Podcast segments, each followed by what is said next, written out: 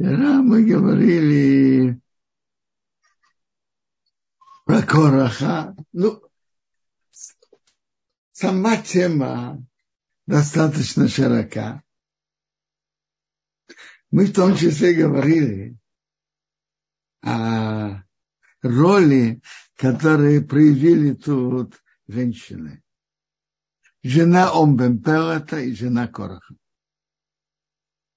жена Омбелпелофа, он, она посла, вывела мужа из этого спора, из посла. Умным путем. Не идя доказывая мужу, кто прав и кто виноват. Не навязывая ему свое мнение. Просто спокойно спросила, скажи мне, а, есть, а если сейчас, когда Моше главный, кто ты? А, а если Кора станет главным, кем ты будешь? А момент спора видишь простую, простыми ясными глазами, что от спора только проигрывают. И, и особенно от спора против Моше. А жена Омбен а жена Короха как раз наоборот. Позадоривала мужа, как ты молчишь. Мы видим тут, что у жены есть влияние дома, и на мужа тоже. И вопрос, на что она это использовала. Медраж говорит так, хохма с ношим бонсабейсом. Мудрая женщина построила ее дом. И эта жена она, а и Верес, группа Беодерат Арсен, рука, своими руками ломает, это жена Кораха. Убира гибели его и, и ее, гибели всех. Но надо помнить, что э, спор, спор вообще очень опасно, опасно, опасное действие спор между евреями опасное дело. Хорошо пройти всю жизнь без спора. Делать то, что надо, без спора. Но это надо быть мастером. Мне кажется, мой папа Зацау прошел мир, не имея споров ни с кем.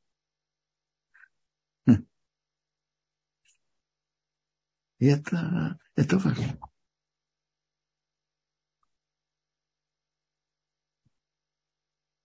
И э, спор, и особенно, когда спор затрагивает почет людей Торы, больших Талмидей Хахамим, это очень опасно. Гемора говорит нам, если кто-то затрагивает почет Талмит Хахама, знатока Торы, то это не, неизлечимо. Надо попросить прощения, и, и тогда это поможет. Понятно, что самое, самое лучшее, что лучше это вообще не делать. Опасно.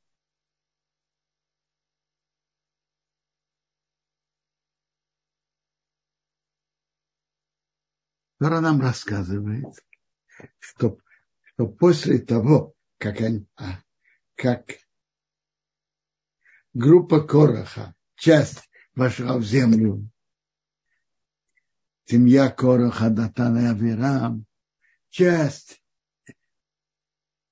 были сожжены, когда они принесли, принесли к Торе, они продолжали иметь претензии. Нет, не они были в народе, которые имели претензии на Моше.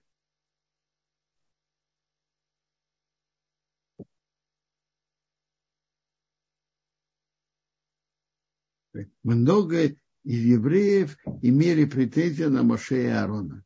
Вы умертвили народ Бога. И, и так после этого началась эпидемия. И тогда Моше сказал к Аарону, возьми и принеси воскурение. А да, и это, когда понесли Кторет, это остановило эпидемию. И тогда, после этого, Бог сказал к Моше, говори нам Израиля, чтобы возьми от каждого позже по палке. И каждый, что написал свое имя на своем жезле, на своей палке. Чтобы он, у него не было даже мысли, что кто-то, что подложили другую, другую жезл, другую палку. Он, он сам подписался. А имя Аарона напиши на пауке леви. Это, это одно колено. Положил в умы. Он положил их. И палку Аарона положил среди них, в середине, не ближе к святому месту, месте, чтобы никто не сказал, что были какие-то побочные причины. На завтра Моше пошел и расцвел жезл Аарона по дому Леви расцвел. Вышел цветок, опал цветок, вышли, вышел миндаль. Почему именно миндаль? Миндаль растет быстрее других плодов. То тот, кто спорит против Коаним в службе в храме, наказывается быстро, как миндаль растет быстро. Моше вынес все эти жезлы ко всем сынам Израиля, и все увидели, и каждый взял свой жезл.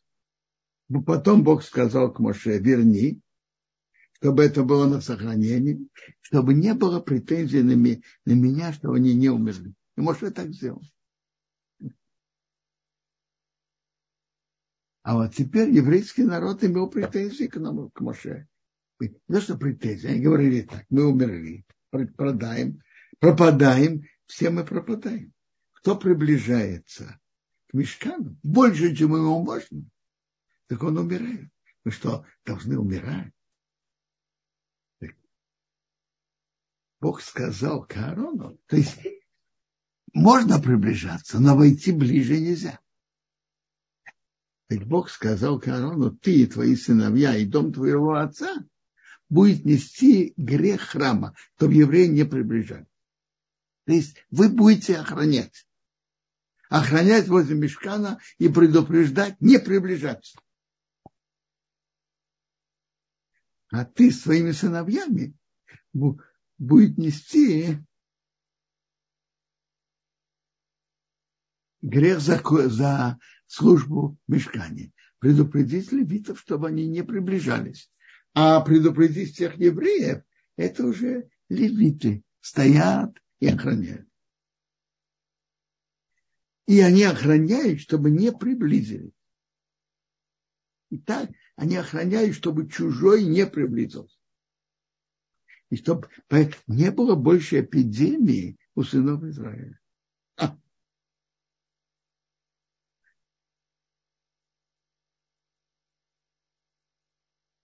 Что в наше время актуально из этого?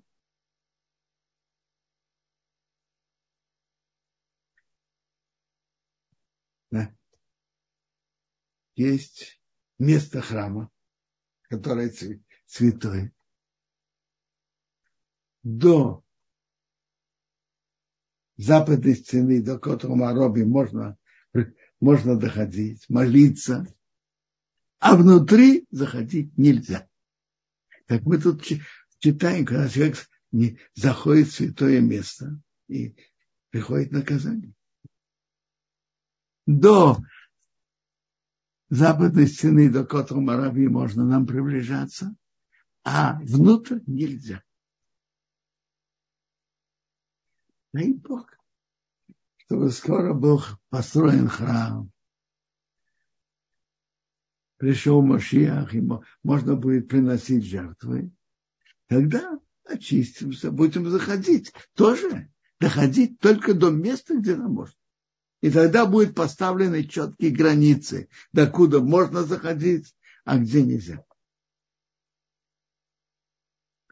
Так есть э, есть служба левитов на всех евреев, что они не приближались ближе, а Куаним предупреждали левитов, чтобы они не приближались ближе.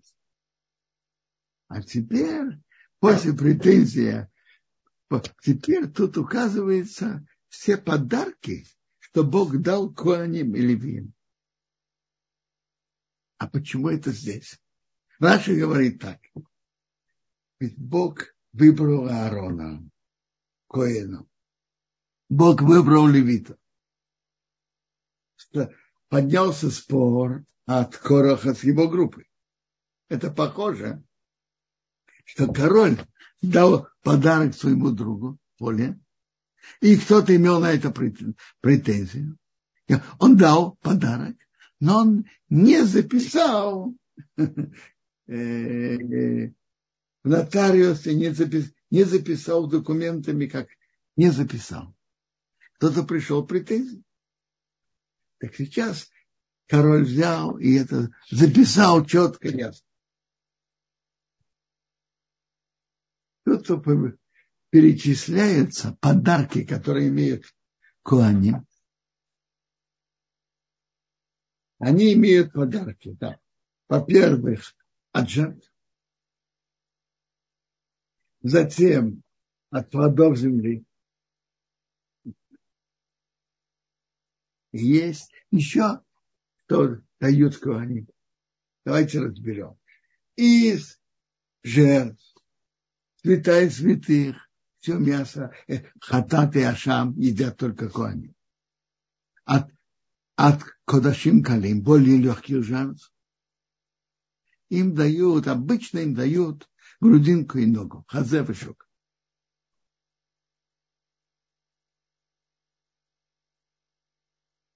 Каждый имеет свои рамки, где можно это есть. Святая святых ели только во дворе храма э, куски жертв.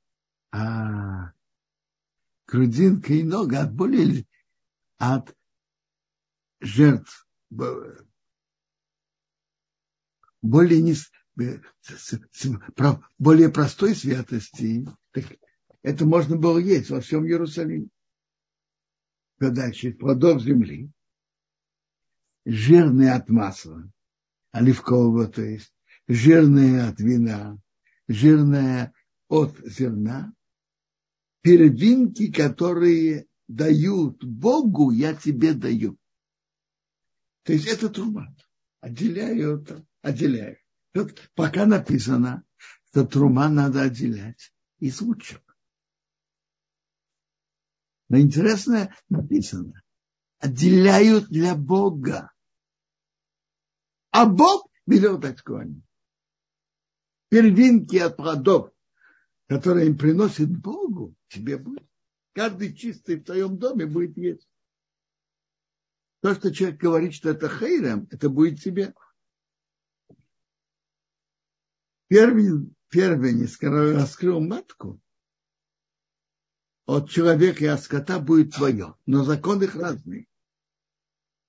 Первенцы от, первенцы от человека надо выкупить. От первой, и то же самое первенцы от нечистой, э, нечистого животного. Нет всякого нечистого животного, только первенец от ослика. Первенец от ослика надо выкупить барашком или козликом. Когда надо выкупать первенца человека, начиная с месяца. А вот теперь первенец от коровы или овцы или козы, это не покупается. Это и надо приносить, приносить жертву. А мясо едят коани. Это, это, а мясо едят коани, как все мясо принадлежит коани. Это когда был храм. Сейчас же мы не можем, нам не, у нас нет храма и нельзя приносить. Тоже сейчас делают. Те, кто разводит коров, овец и кур.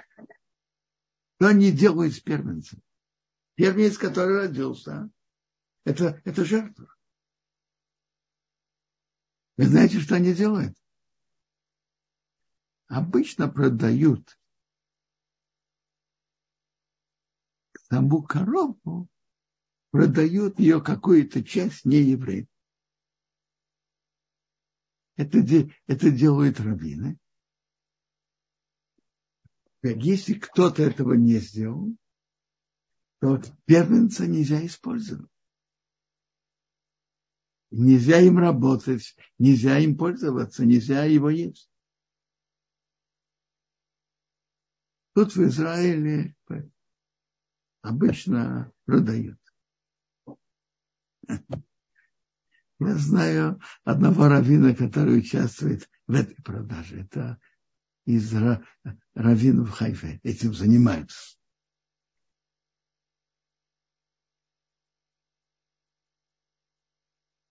Это Бог дает им подарок.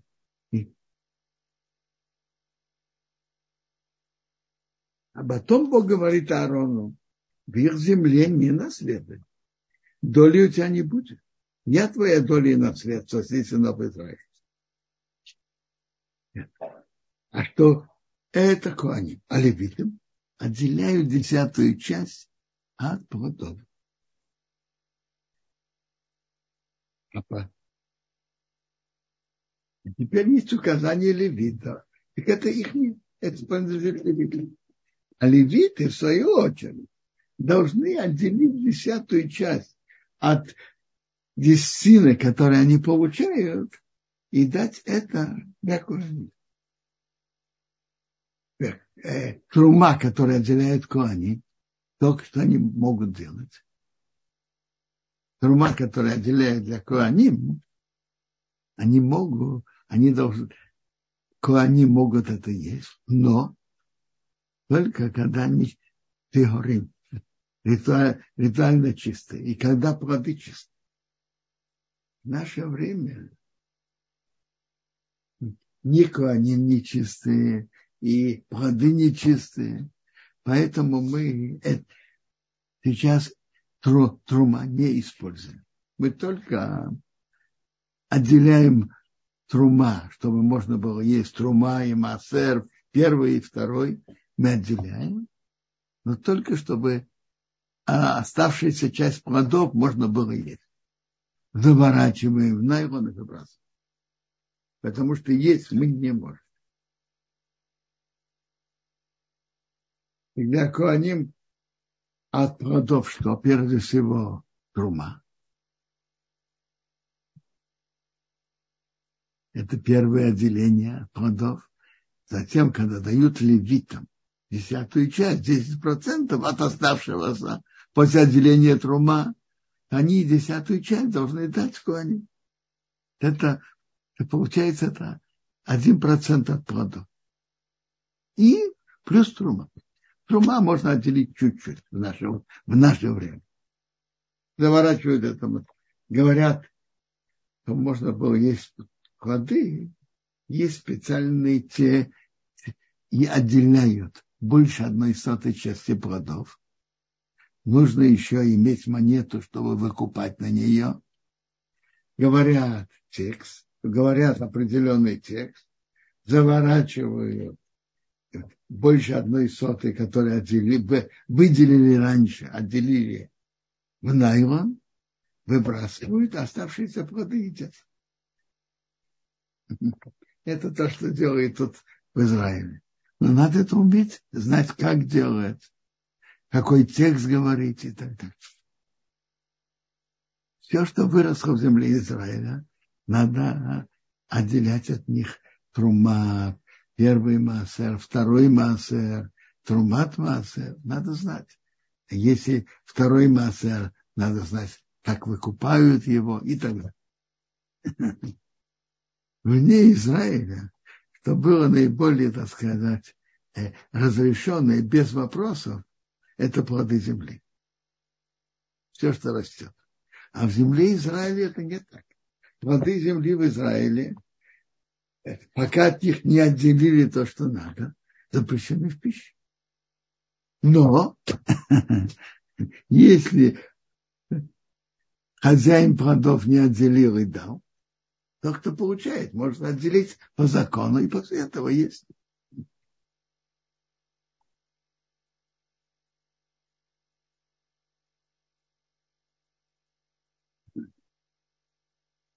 Ну, тут, тут Тора говорит о подарках, которые он дал для Куаним и которые дал левитам. Я хотел бы еще подчеркнуть одну интересную деталь. Когда мы читаем Тору, не написано «выдели такую-то часть для Куаним». Нет, не так написано. Написано часть, которую отделят для Бога, я тебе дал отделяют трума для Бога. А Бог велел дать Куаним. То же самое масса десятину отделяют, не отделяют для левитов, отделяют для Бога. А Бог велел дать левитам.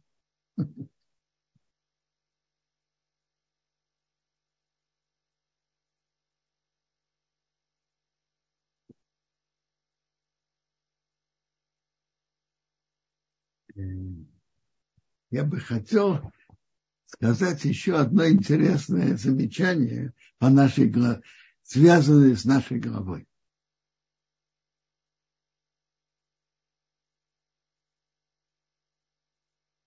Когда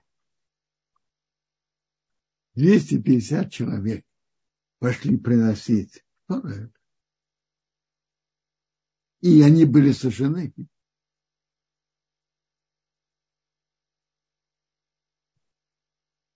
Написано так. Бог сказал к Муше, говори к Лазару, чтобы он занимался этими совками. Люди, которые грешили за свои души, погибли за то, что они пошли приносить воскурение без того, что они могли это делать чтобы их, э, чтобы этими совками, эти совки стали святыми. То, что огонь оттуда, э, угли, все это э, выбросить оттуда, а сами совки, они святые. И чтобы их взять и сделать из них пластинки, и что это было покрытием жертвенника, чтобы люди помнили, видя это, вспоминали, то были люди, которые посмели приносить жертвы, будучи не, принести воскурение, будучи недостойными. И больше никто не будет идти это приносить жертвы, не будучи клане. Тут есть одна маленькая подробность. Бог сказал к Моше, скажи к Лазар. А почему не Карон? Почему к Лазару? Почему, чтобы Лазар этим занимался, а не Аарон? А? Почему, чтобы Лазар занимался, а не Аарон? Почему? Есть интересный Меири. Я это помню от Абхани Шмулевича, он об этом говорил.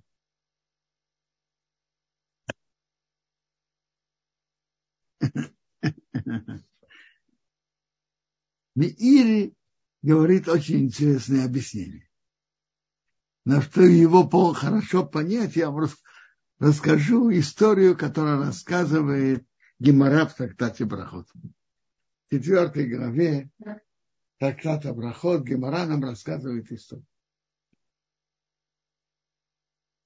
Был Анедрин, еврейский верховный суд,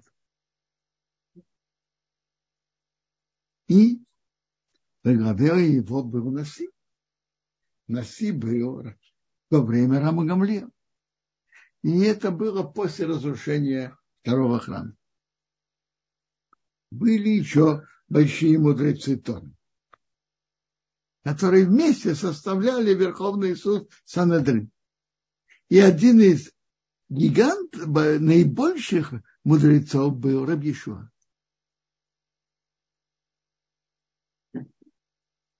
Гемора Брахот нам рассказывает,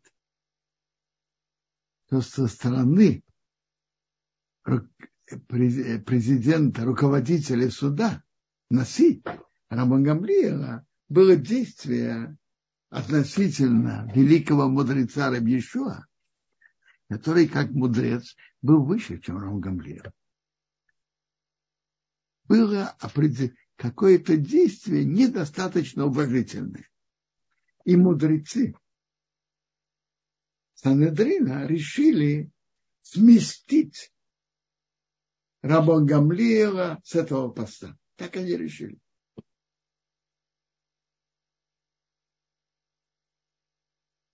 Хорошо, решили сместить Рамон Гамлиева. Ну а кого поставить? И первая мысль была поставить на его место Рабишу. Он был величайшим мудрецом Торы. Но Гемора говорит, что они этого не пошли делать. Этого они э, э, посчитали неверным делать. Почему? Баумасил. С ним это было связано. Из-за него сместили Рамагамлиева. И Раша говорит, если из-за него сместили Рамагамлиева и его назначат на его место, это получается затрагивать почет Рамагамлиева слишком, слишком затронуть его почет больше, чем надо. Есть правило. Если кого-то даже надо наказать, то надо наказать в меру. А сместить Рама Гамлиева и поставить на его место Рабьешуа, это затронуть его почет больше, чем надо. А Миири говорит интересное объяснение, откуда это можно также выучить. Из нашей главы.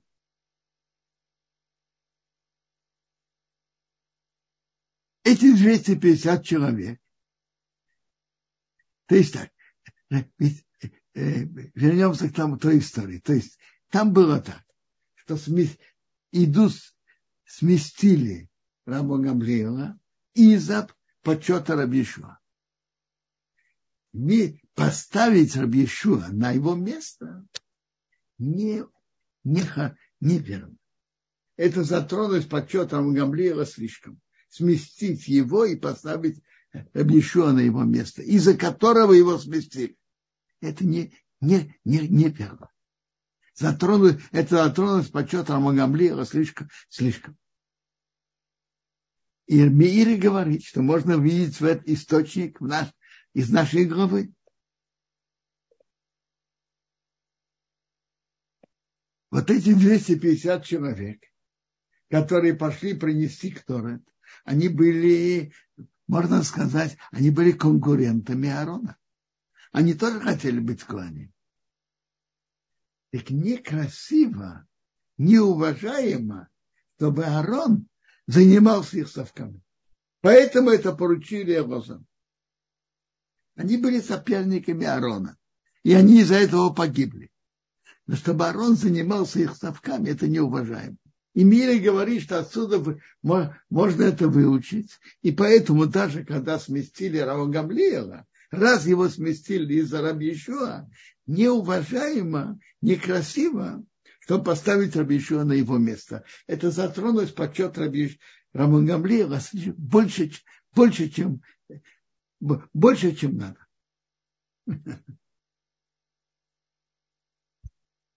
Я помню, Рабхайн Шмулевич Зацал об этом говорил. И это большое правило во многих вопросах. То, где написано в Торе, что нельзя ударить другого еврея. В Торе, знаете, где написано?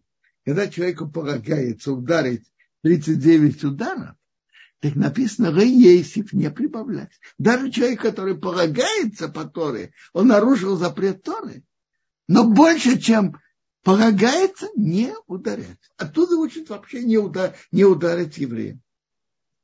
даже кого-то надо наказывать не больше, чем ему полагается.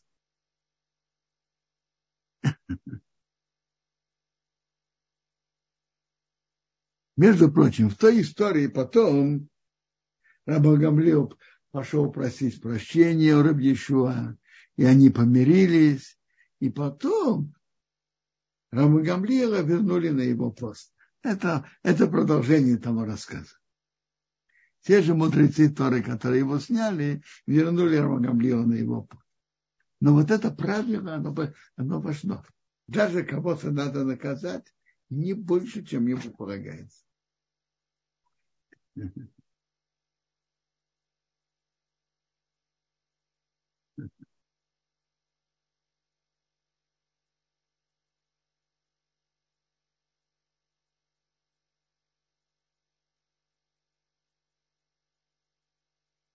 Несколько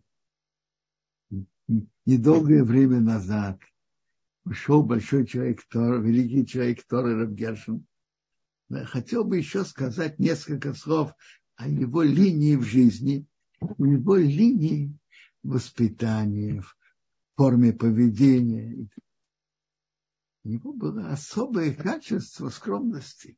Как-то сумел вести себя естественно и в определенном образом в тени. Одно из его важнейших качеств было, он очень старался никому не обидеть.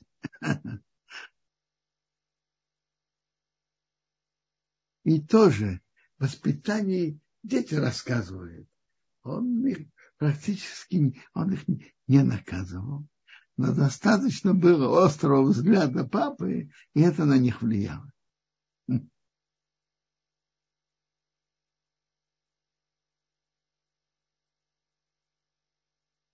Дети просто учились тому, как родители себя ведут.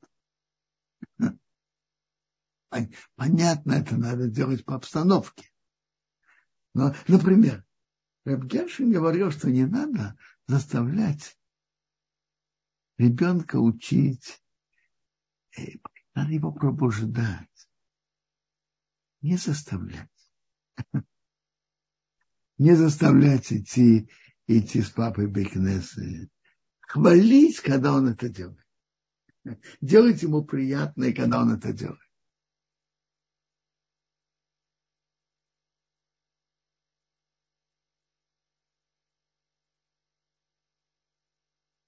У него выросли дети, большие знатоки Торы, и воспитанные, и, и, и, и дочки, и зятья.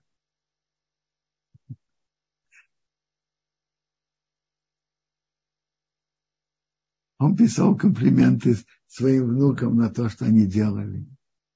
Это у него было всегда смотреть положительно. Э, никогда не садился.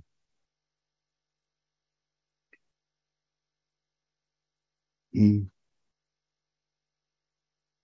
одной из его сторон, который, его спрашивали многие советы, он много говорил насчет того, что надо учить пять минут мусар. Он говорит, и он говорил никогда, что не было у тебя споров с другими.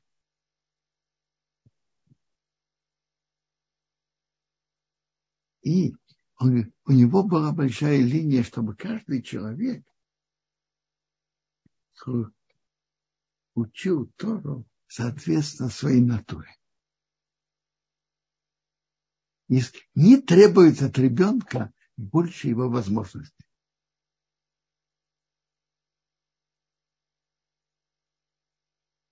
Учиться с радостью. У него было важно, очень, что он был очень осторожен никого не обидеть. Скажу вам штрих. Он старался все время использовать время учиться. Он ехал, так он э, брал Мишнайот. Как-то он ехал, взял Мишнайот. Но он понял, что это может быть неприятно. относительно э, того, кто его везет. Сказал, он, он учит Мишнает для вознесения души.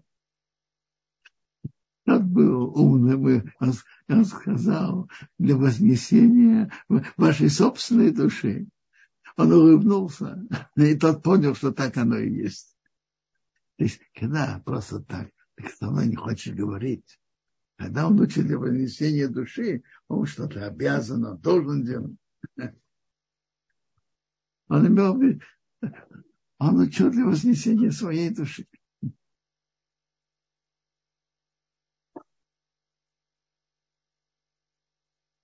Шаббат он приходил из дома не позднее, чем, чем после окончания молитвы.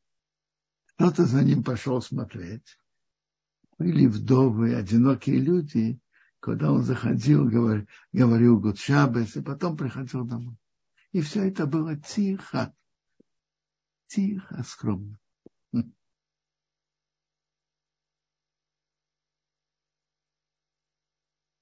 Все скромно, тихо, не афишируя. Иметь осторожность, никого не обидеть.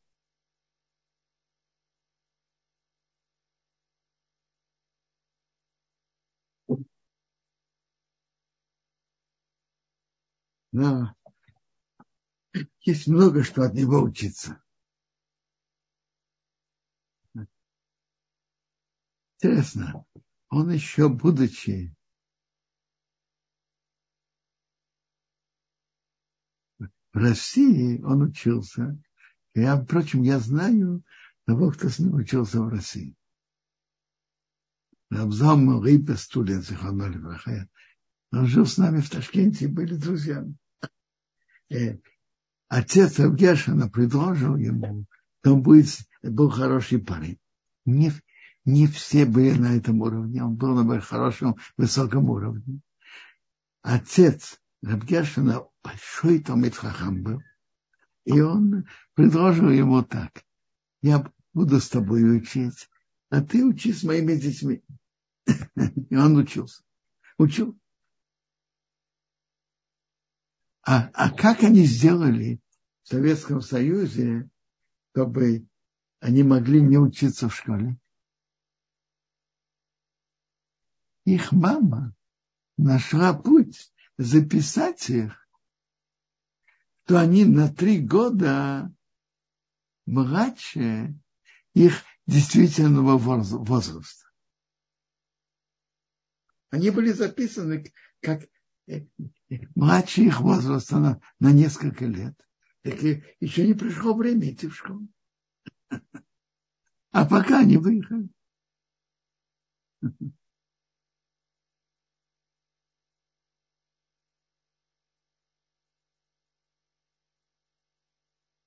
основа учебы Рабгершина и его брата Рабьякова, это, конечно, их папа.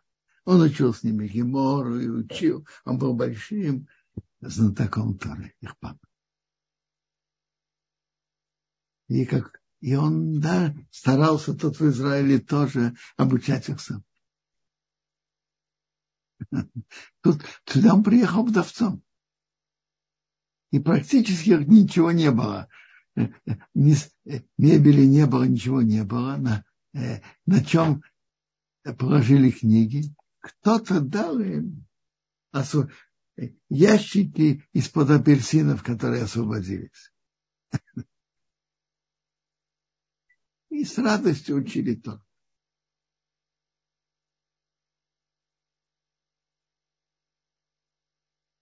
Гершин тоже на это говорил, что важно, чтобы человек учил Тору с радостью. И вообще, и чтобы был рад жизни.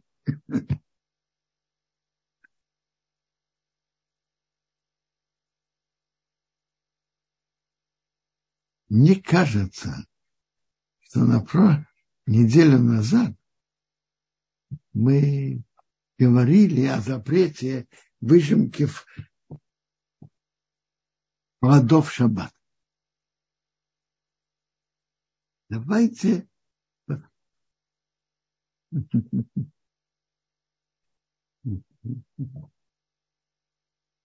О выжимке плодов шаббат. Есть запрет выжимать плоды, выжимать сок из плодов. Он выжимает жидкое из чего-то твердого. Это как бы то, что выходит из ответвления от запрета производная от запрета молодьбы. Это запрещено. Выжимать фрукты из винограда и из оливок запрещено из Тора. Из других плодов запрет по постановлению мудрецов. Это, об этом мы говорили. Мы говорили о... Теперь, а если выжимают, выжимают сок внутри,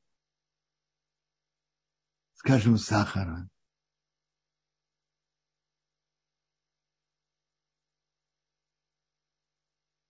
или внутри салата, можно. Но нельзя выжимать сок в пустую посуду и потом переливать в салат. Это не запрещено. Можно выжимать сок сразу в салат. Например, лимон. Есть кто выжимает салат. Есть кто выжимает лимон на сахар. Объяснение этому, раз это сам, это жидкость. Запрет вынимать жидкость из чего-то твердого. А раз жидкость приходит сразу в еду с твердую, это уже не считается жидкостью. Он как отделяя, вынимает твердое от твердого, не жидкость от твердого.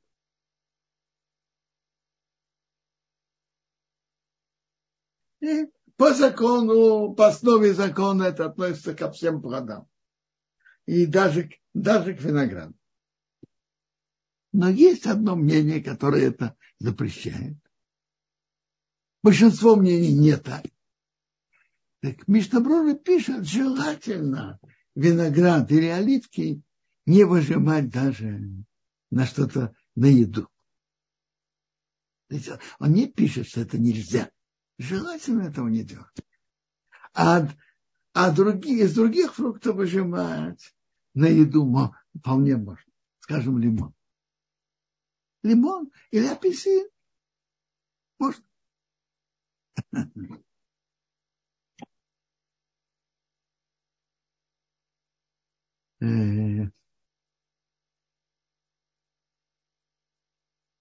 запрет доить корову входит, входит в ту же работу. Доить корову или козу. То же самое, когда женщине мешает, э, когда женщина выцеживает, сцеживает свое молоко, это тоже входит в эту работу. Так стеживать молоко. Женщине нельзя стеживать молоко посуду, потому что это, это та же работа. Э, если это пикуах нефеш опасно для жизни для ребенка, опасность жизни отодвигает, отодвигает запреты субботы. Но без опасности для жизни для ребенка это нельзя делать. А что делать женщине, которой лишнее молоко ей э,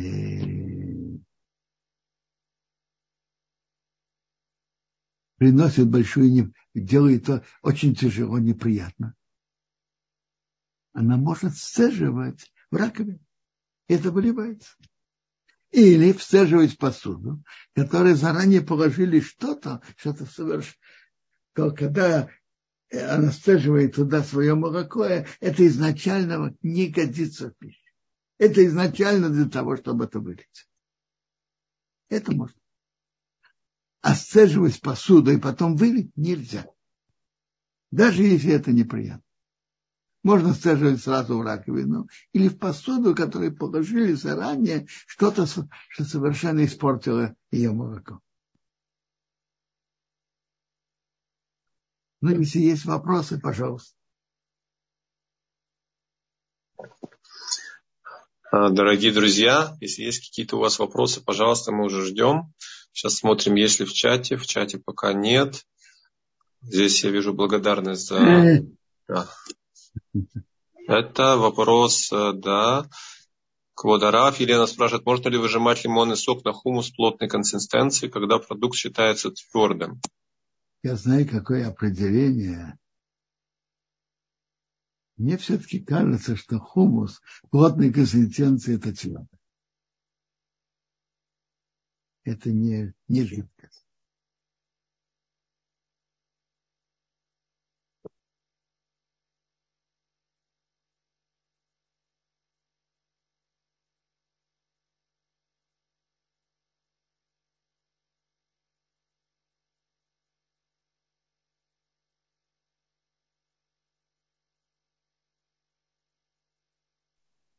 Хумус плотной консистенции, я думаю, это, это твердое, это не жидкое. В данном вопросе.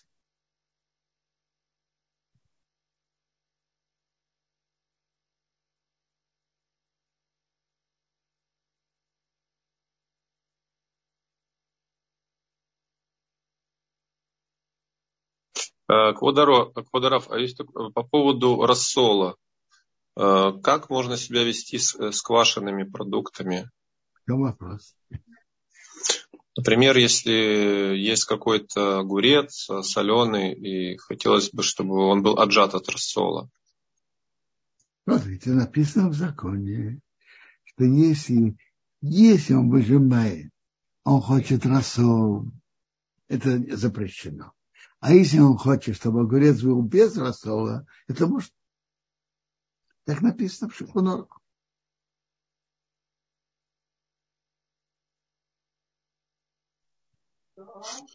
Спасибо. А, я смотрю, пока нет вопросов. Нет вопросов. Может быть, есть по нашей главе у кого-то вопросы? Пожалуйста, можно спрашивать сейчас.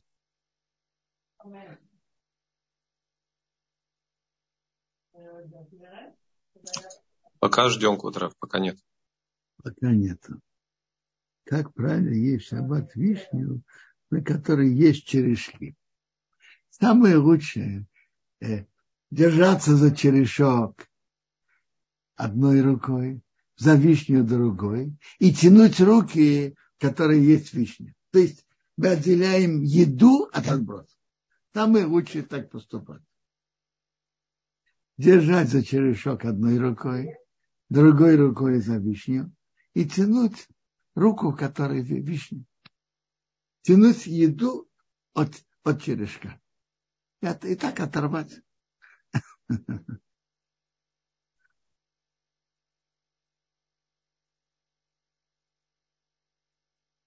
Ну, если нет вопросов, я могу рассказать про наш мафтир. Афтиру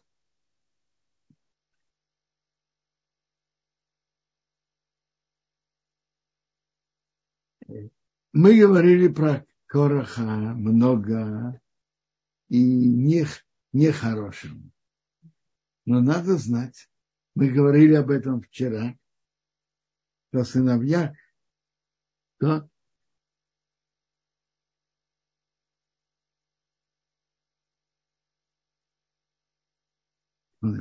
можно ли приготовить, приготовить рассол с луком, а не байкать Тут есть несколько, несколько вопросов, проблем, которые тут возникают. Делать лук с рассолом и так далее в шаббат.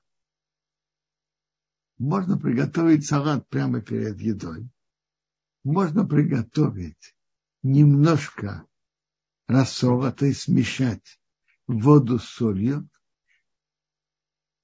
немножко, чтобы, чтобы им пользоваться. А скажем, мариновать что-то нет. Смотрите. Тут рассказывается про... Мы говорим про Короха много, не, не, не, не хорошего, но надо знать, что из Короха его сыновья сделали чуву и они спаслись, сделали чего в последний момент и спаслись. И из них вышли люди, которые играли в храме на, на, на инструментах. И это они упоминаются в Тилим. Есть главы, которые упоминаются в Нейкорах, сыновья Корах. И от них вышел великий пророк Шмуил.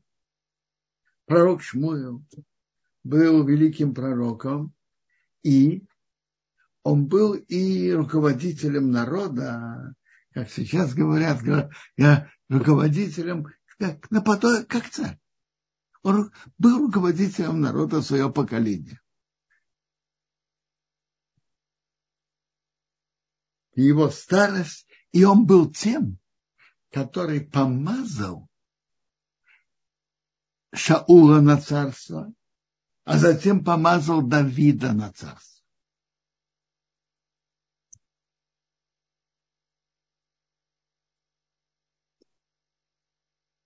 книги Шмуил рассказывают, я расскажу еще до, до, до Мафтера, чтобы было более ясно тема Мафтера.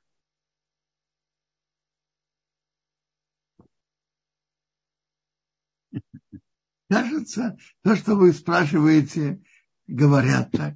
Но я, честно, в, эту, в тему эту не, немного смотрел, и даже то, что смотрел, у меня как-то это не запоминается.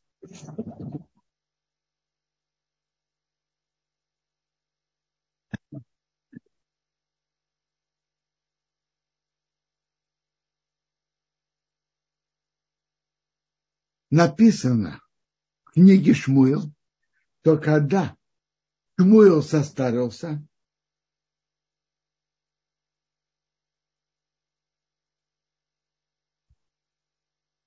его сыновья не были на его уровне. Шмуил был великим человеком. Он судил народ, ехал по всему Израилю, останавливал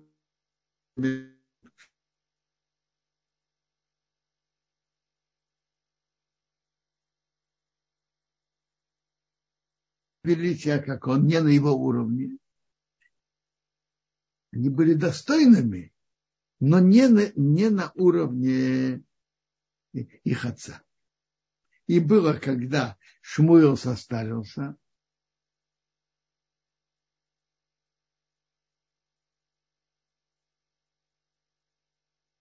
так собрали старейшины Израиля, пришли к Шмуилу в Рама, там, где он жил.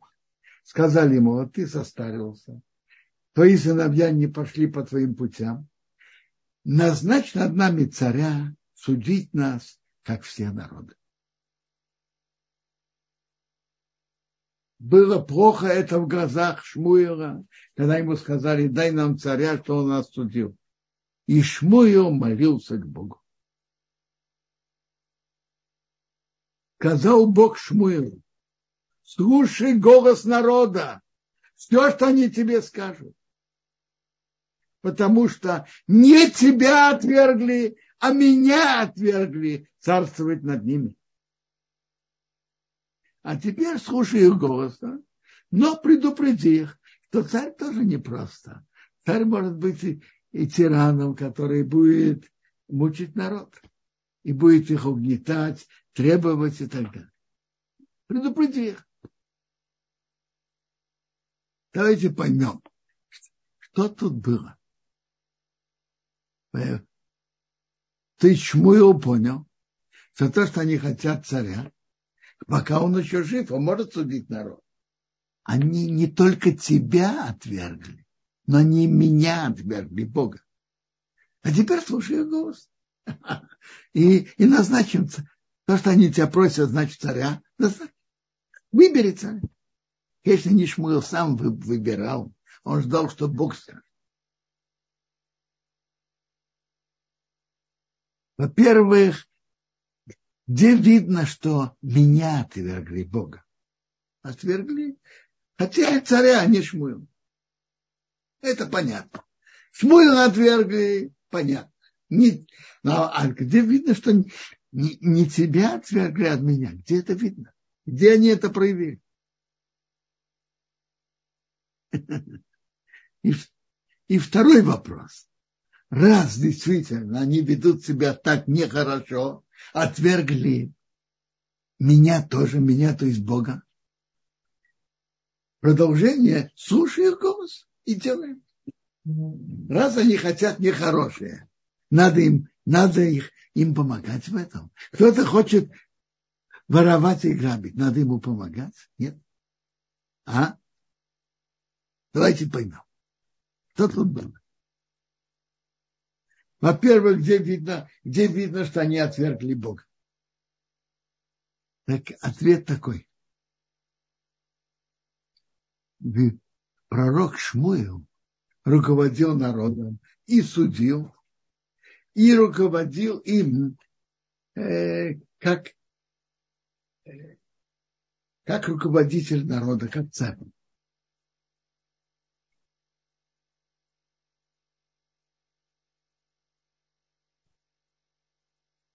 Скажите, в чем была сила Шмуила?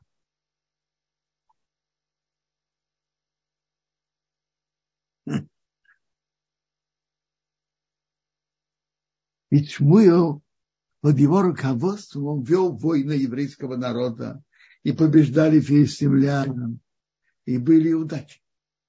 В чем была сила пророка Шмуила? Что он особенно изучал военное мастерство? Нет, мы это не слышим. Сила Шмуила была в том, что он был великим пророком. И Бог был, его любил и был с ним близко связан. И благодаря его заслугам Бог руководил народом через него. И победы в войнах были благодаря его величию. Его пророчеству, его величию. То есть это было божественное руководство народом, не земное.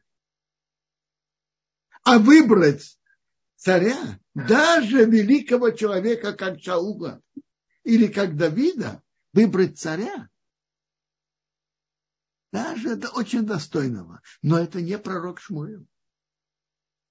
Не пророк Шмуэл. То есть это значит перейти от божественного руководства народом через пророка Шмуила к более естественному руководству Богом народом через земного царя. Это так, это то, что Бог сказал пророку Шмуила. Не только тебя отвергли, но меня тоже отвергли. Если же так, то почему слушаю голоса? Если они хотят делать плохо, если они хотят плохое. Вместо руководства пророка Шмуэла взять царя, почему надо их служить? А? а ответ такой. Есть гемора Макот, десятый лист. Гемора говорит так. Истории из пророков и священных писаний по дороге, что человек идет, ведут его с небес. По дороге, что человек идет, ведут его с небес. То есть так, это говорится про одного человека, это говорится про весь народ. Ведь это были старейшины народа. Человек, Бог ведет человека пути, что он хочет идти. И это выбор человека это были старейшины народа, которые просили это.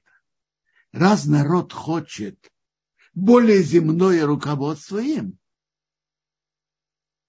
я бы, так Бог поведет их этим путем. Раз они хотят более земное руководство, пусть так будет. Они недостойны божественного руководства.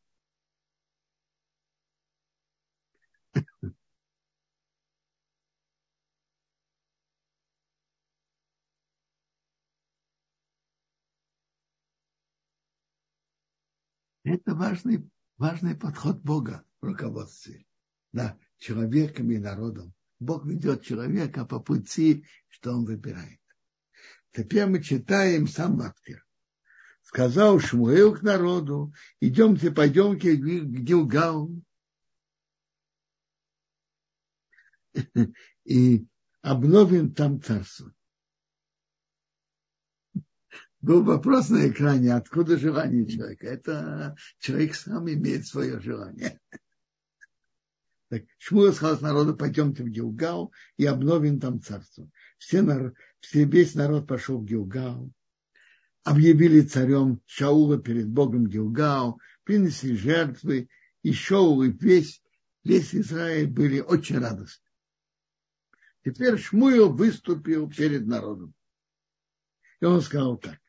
Я послушал вашего голоса, все, что вы меня просили, и я на, поставил вам царя. Теперь царь идет среди вас, а я состарился. Мои сыновья с вами, а я шел перед вами с юности до сегодня. Скажите перед Бог сейчас, мне перед Богом и перед его помазанником, то есть царем Шаула. Взял я у кого-то быка или осла? И из-за этого, как взятку, скроет глаз от него. Судить его не по-честному. Кого я обидел, у кого взял взятку и скрыл глаза него. Я верну. Сказали, ты нас не, ни, ничего не брал, не грабил, не, не давил, ни, ни у кого ничего не взял. Сказал он, сказал им, был свидетель Бог вас и свидетель его помазанник сегодня. Не нашли у меня ничего, чтобы я что-то кого-то обидел или кого-то взял в количество. Сказал свидетель. А вот теперь Шмуил переходит, это он спросил, получил ответ. И так он был, он никого ничего не брал. Теперь Шмуил говорит перед, народом, смотрите, станьте, я буду судить вас, все добро Бога сделает с вами с вами и с вашими отцами. И он рассказывает историю, которая была во время судей. Во-первых, история, как было в Египте. Они были под гнетом египтян. Бог послал Моше и Аарона и вывел, вывел их и, и, привел, и привел в, землю, в эту землю. Забыли Бога, передал их в руки Сисра, начальник армии Хоцер, был Плиштим, как когда-то было в руки Плиштим, в руки царя Моаба и воевали с ними. Когда они кричали к Богу, мы оставляем наши идолы, помоги нам. И Бог послал им каждый раз судей, которые их спасали от, угнет, от угнетателей. Ерова, Мабдон, Ифтов, Шмуил спас. А вот теперь он говорит так. То, что выбрали царя, это что? полное спасение? Нет. Если вы будете идти по пути Бога и не будете ничего нарушать, и вы, и царь, который среди вас, будут за Богом, будет удача. А если не послушаете голоса Бога, то придет наказание. Даже если у вас царь. Царь это не спасение. Это не панацея от бед, от всех бед. Если вы пойдете по, да, с выбором, то, что выбрали царя, пойдете по пути Бога, будете соблюдать, будет удача. Отойдете, будет неудача. А теперь он сказал, смотрите, смотрите, посмотрите великое, де, великое действие, которое, которое я делаю перед вашими глазами. Сейчас жатва пшеницы. Я возову к Богу, и будут громы и дождь. И знайте и увидите, что вы сделали большое зло, что вы сделали в глазах Бога просить царя. Шмуел возвал к Богу. Бог дал громы и дождь в тот день, и весь народ очень, очень э, испугался Бога и Шмуила. Сказали, они к Шмуилу, молиться твоих рабов. Сказал, не бойтесь. То, что вы сделали, вы уже сделали, но не, отойди, не, отх, не отходите от пути Бога. Папа отцам любил говорить, э, спрашивать, а почему? А почему Бог, э, почему пророк Шмуил выбрал именно это, это чудо? Что сейчас жатва пшеницы, а я вызову к Богу, и будет гром и дождь. Почему именно это? А? он говорил так, что он хотел им объяснить, что они сделали плохо. То, что они просили царя. Почему плохо? Есть мнение, и так считает в Талмуде, что это мецва выбрать царя. И Рамам так и считает. Ну, так почему это плохо?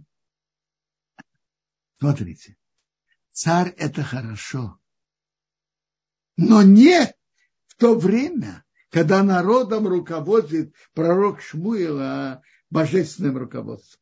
Царь это хорошо, но в свое время. Не в то время, когда пророк Шмуил руководит народом божественно через Бога. И пример этому было это чудо. Дождь замечательный, замечательный. Дождь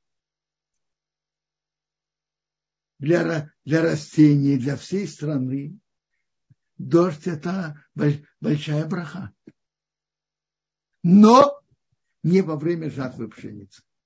Во время жатвы пшеницы дождь портит зерно. Он показал именно это чудо. Дождь – это, это очень важно и положительно. Но не во время жатвы пшеницы. То же самое, царь это хорошо. Но не в то время, когда пророк Шмуил руководит народом божественным. Что, что я хотел сказать об этом. Папа любил отца это, это говорить. И Малбин это, это приводит.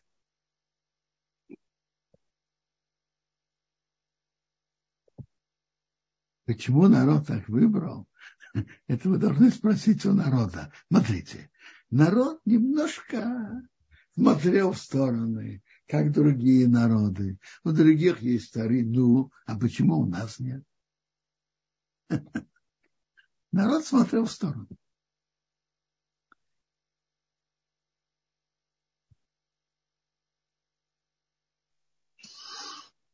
Квадраф можно еще спросить? Пожалуйста. Виталь Хая спрашивает, простой смысл просьбы народа назначить царя очень разумный. А, они боялись, что Шмуль может оставить их без своего преемника, и тогда потеряется связь со Всевышним. В чем же тогда проблема? Смотрите, не надо торопиться решать вопросы. Пророк Шмуэл имел связь с Богом и он бы думал, что делать дальше, чтобы был прием. Они не должны были быть умнее пророка Шмуя.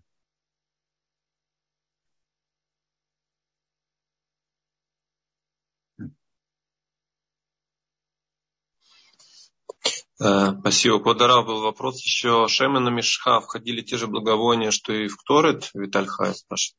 Ну, слушайте, в главе Китиса упоминается только четыре вида, а остальные это э, предания. Упоминается, что есть еще, но это но виды, которые были Торы и которые были в Шемена Мишха, я не проверял все, но практически большинство из них это другие. Это же Китиса написано благовоние для Ктората. Это были другие. Напоминается какие? Э, секундочку. Это Мордрор, Кинмомбесем, Кнейбейсем и Кидот. Э, э? Раз, два, три, четыре вида. Все эти четыре вида не, не могу гарантировать, но это четыре вида не знаю, были ли они. Из четырех видов, которые упоминаются в Торе, они не входят. Так мне кажется. Но это тут четыре вида, там было одиннадцать. И другие и другие пропорции, это совсем другое. Спасибо, Квадараф. Юрий спрашивает, а что говорят Мидраши по поводу того, из какого дерева был сделан жезл, жезл Аарона? Из миндаля или из другого дерева? А, честно говоря, я не смотрел Мидраши, но я понимаю, что это не было из миндального дерева. Взяли какую-то палку из чего-то. Медрашим я не, не, смотр, не проверял. Квадрат, еще был вопрос такой, а, раньше отдавалось десятина левитам. Как сегодня с этим обстоит дело? Смотрите, сегодня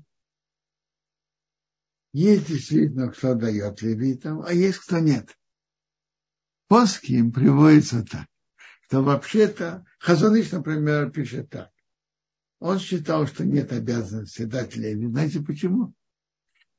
Потому что у нас нет такой точной, э, точных свидетельств про левитов, что они левиты. Он обязан дать левитам. Вы знаешь, ты докажи мне, что ты левит. Но человек, который не дает левитам, должен себе отметить, сколько, если это э, земледелец, который это его плоды, и он отделяет, то, на, точно есть это сомнение, из-за сомнения отделяют, но не дают. Но если это точно надо отделить, скажем, сам земледелец, так он должен себе отметить, сколько, сколько массер он обязан. Пока я не знаю, кто левит, но долг остается долгом, я должен ему дать. Поэтому есть кто дает, делает, а есть кто нет. Наверное, большинство не дает.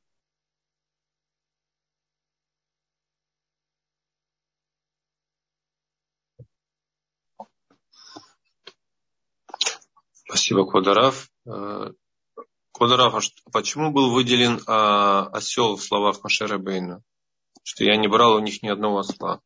Очень просто. Раша говорит, осел – это средство передвижения. Ехали на ослах. Написано, что Маше ехал на осле, вернулся в Египет.